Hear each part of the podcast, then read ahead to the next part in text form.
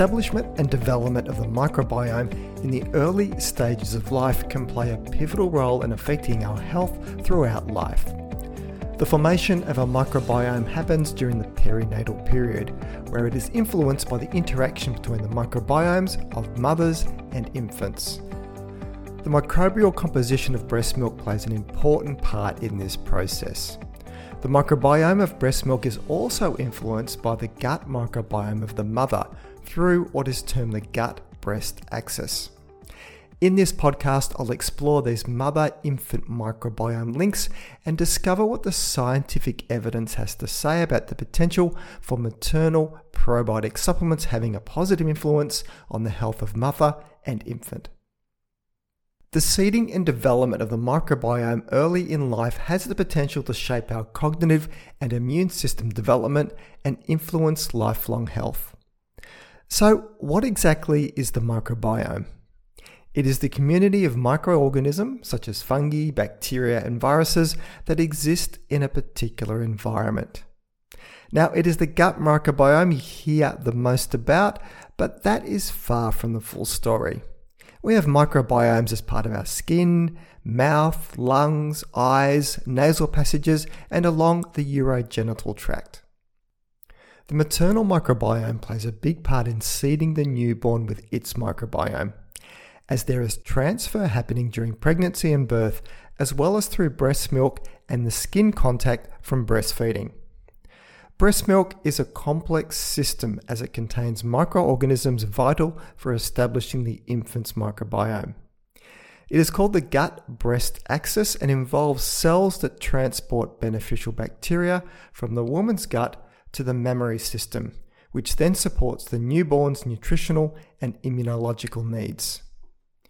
So, what role for probiotics in supporting and augmenting this natural system? Probiotics are beneficial microorganisms that can be taken during pregnancy to address gut issues and some other pregnancy related complications of the mother. The breast milk microbiome is thought to be a potential pathway for transferring the probiotic altered gut microbiome from mother to newborn. So it is timely that only in the last few weeks a systematic review and meta analysis has been published that explored the effects of maternal probiotic supplements on the breast milk microbiome and the infant gut microbiome and its health. The review included published randomized controlled trials on the effect of maternal probiotic supplementation, given as either single strain or multi strain formulations, which were taken during pregnancy and lactation. And then they looked at what it did to both the breast milk and the infant gut microbiome compositions, as well as the infant's health.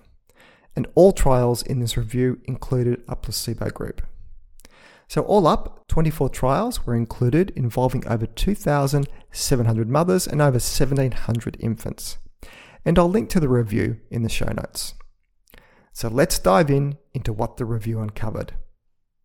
Probiotic supplementation during the perinatal period so that is during pregnancy and post pregnancy, was able to alter the microbiome of breast milk with a higher detection rate of beneficial bacteria by 24% and a greater abundance of these beneficial bacteria, together with reduced pathogenic bacteria.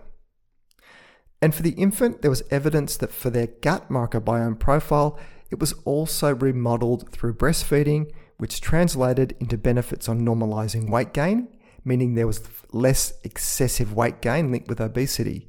And to add to this, there was also a reduction in the occurrence of infantile colic by a huge 70%. The question I'm sure you're wanting to ask is what sort of probiotics were taken by the women? Now, it was a pretty wide spectrum and included bacteria from the genera of Lactobacillus and Bifidobacterium as the most commonly used but some trials use the species of Streptococcus thermophilus and Saccharomyces boulardii.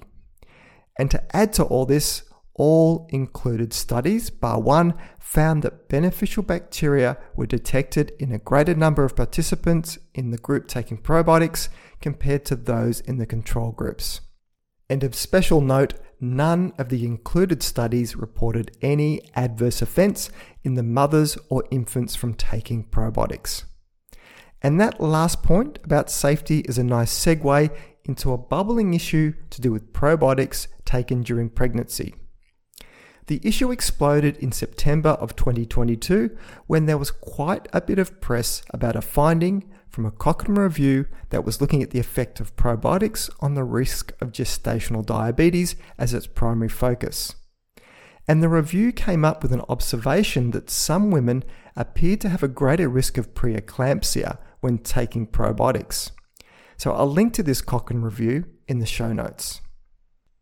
So, are these probiotic supplements a double edged sword for women who are pregnant and are therefore are best avoided? Well, not so fast. Reading past the headlines and social media posts about this finding to do with preeclampsia, the reality is a lot less concerning.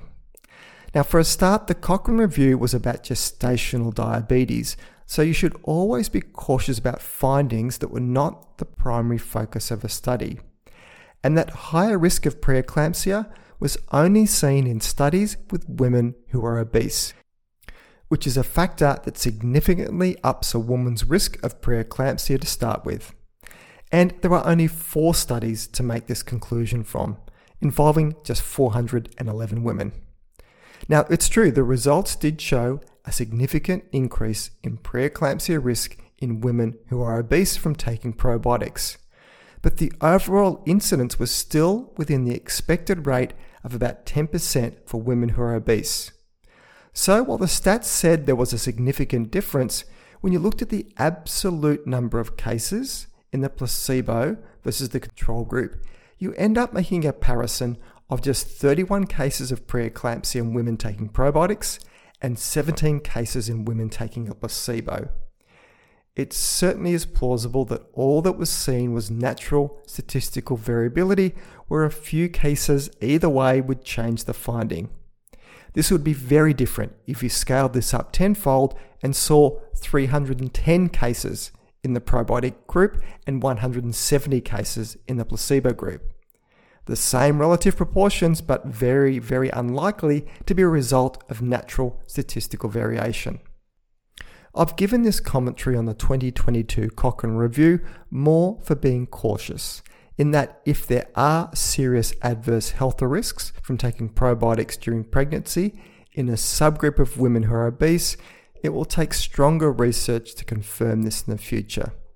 While today we can point to the health benefits of taking probiotics as potentially outweighing that.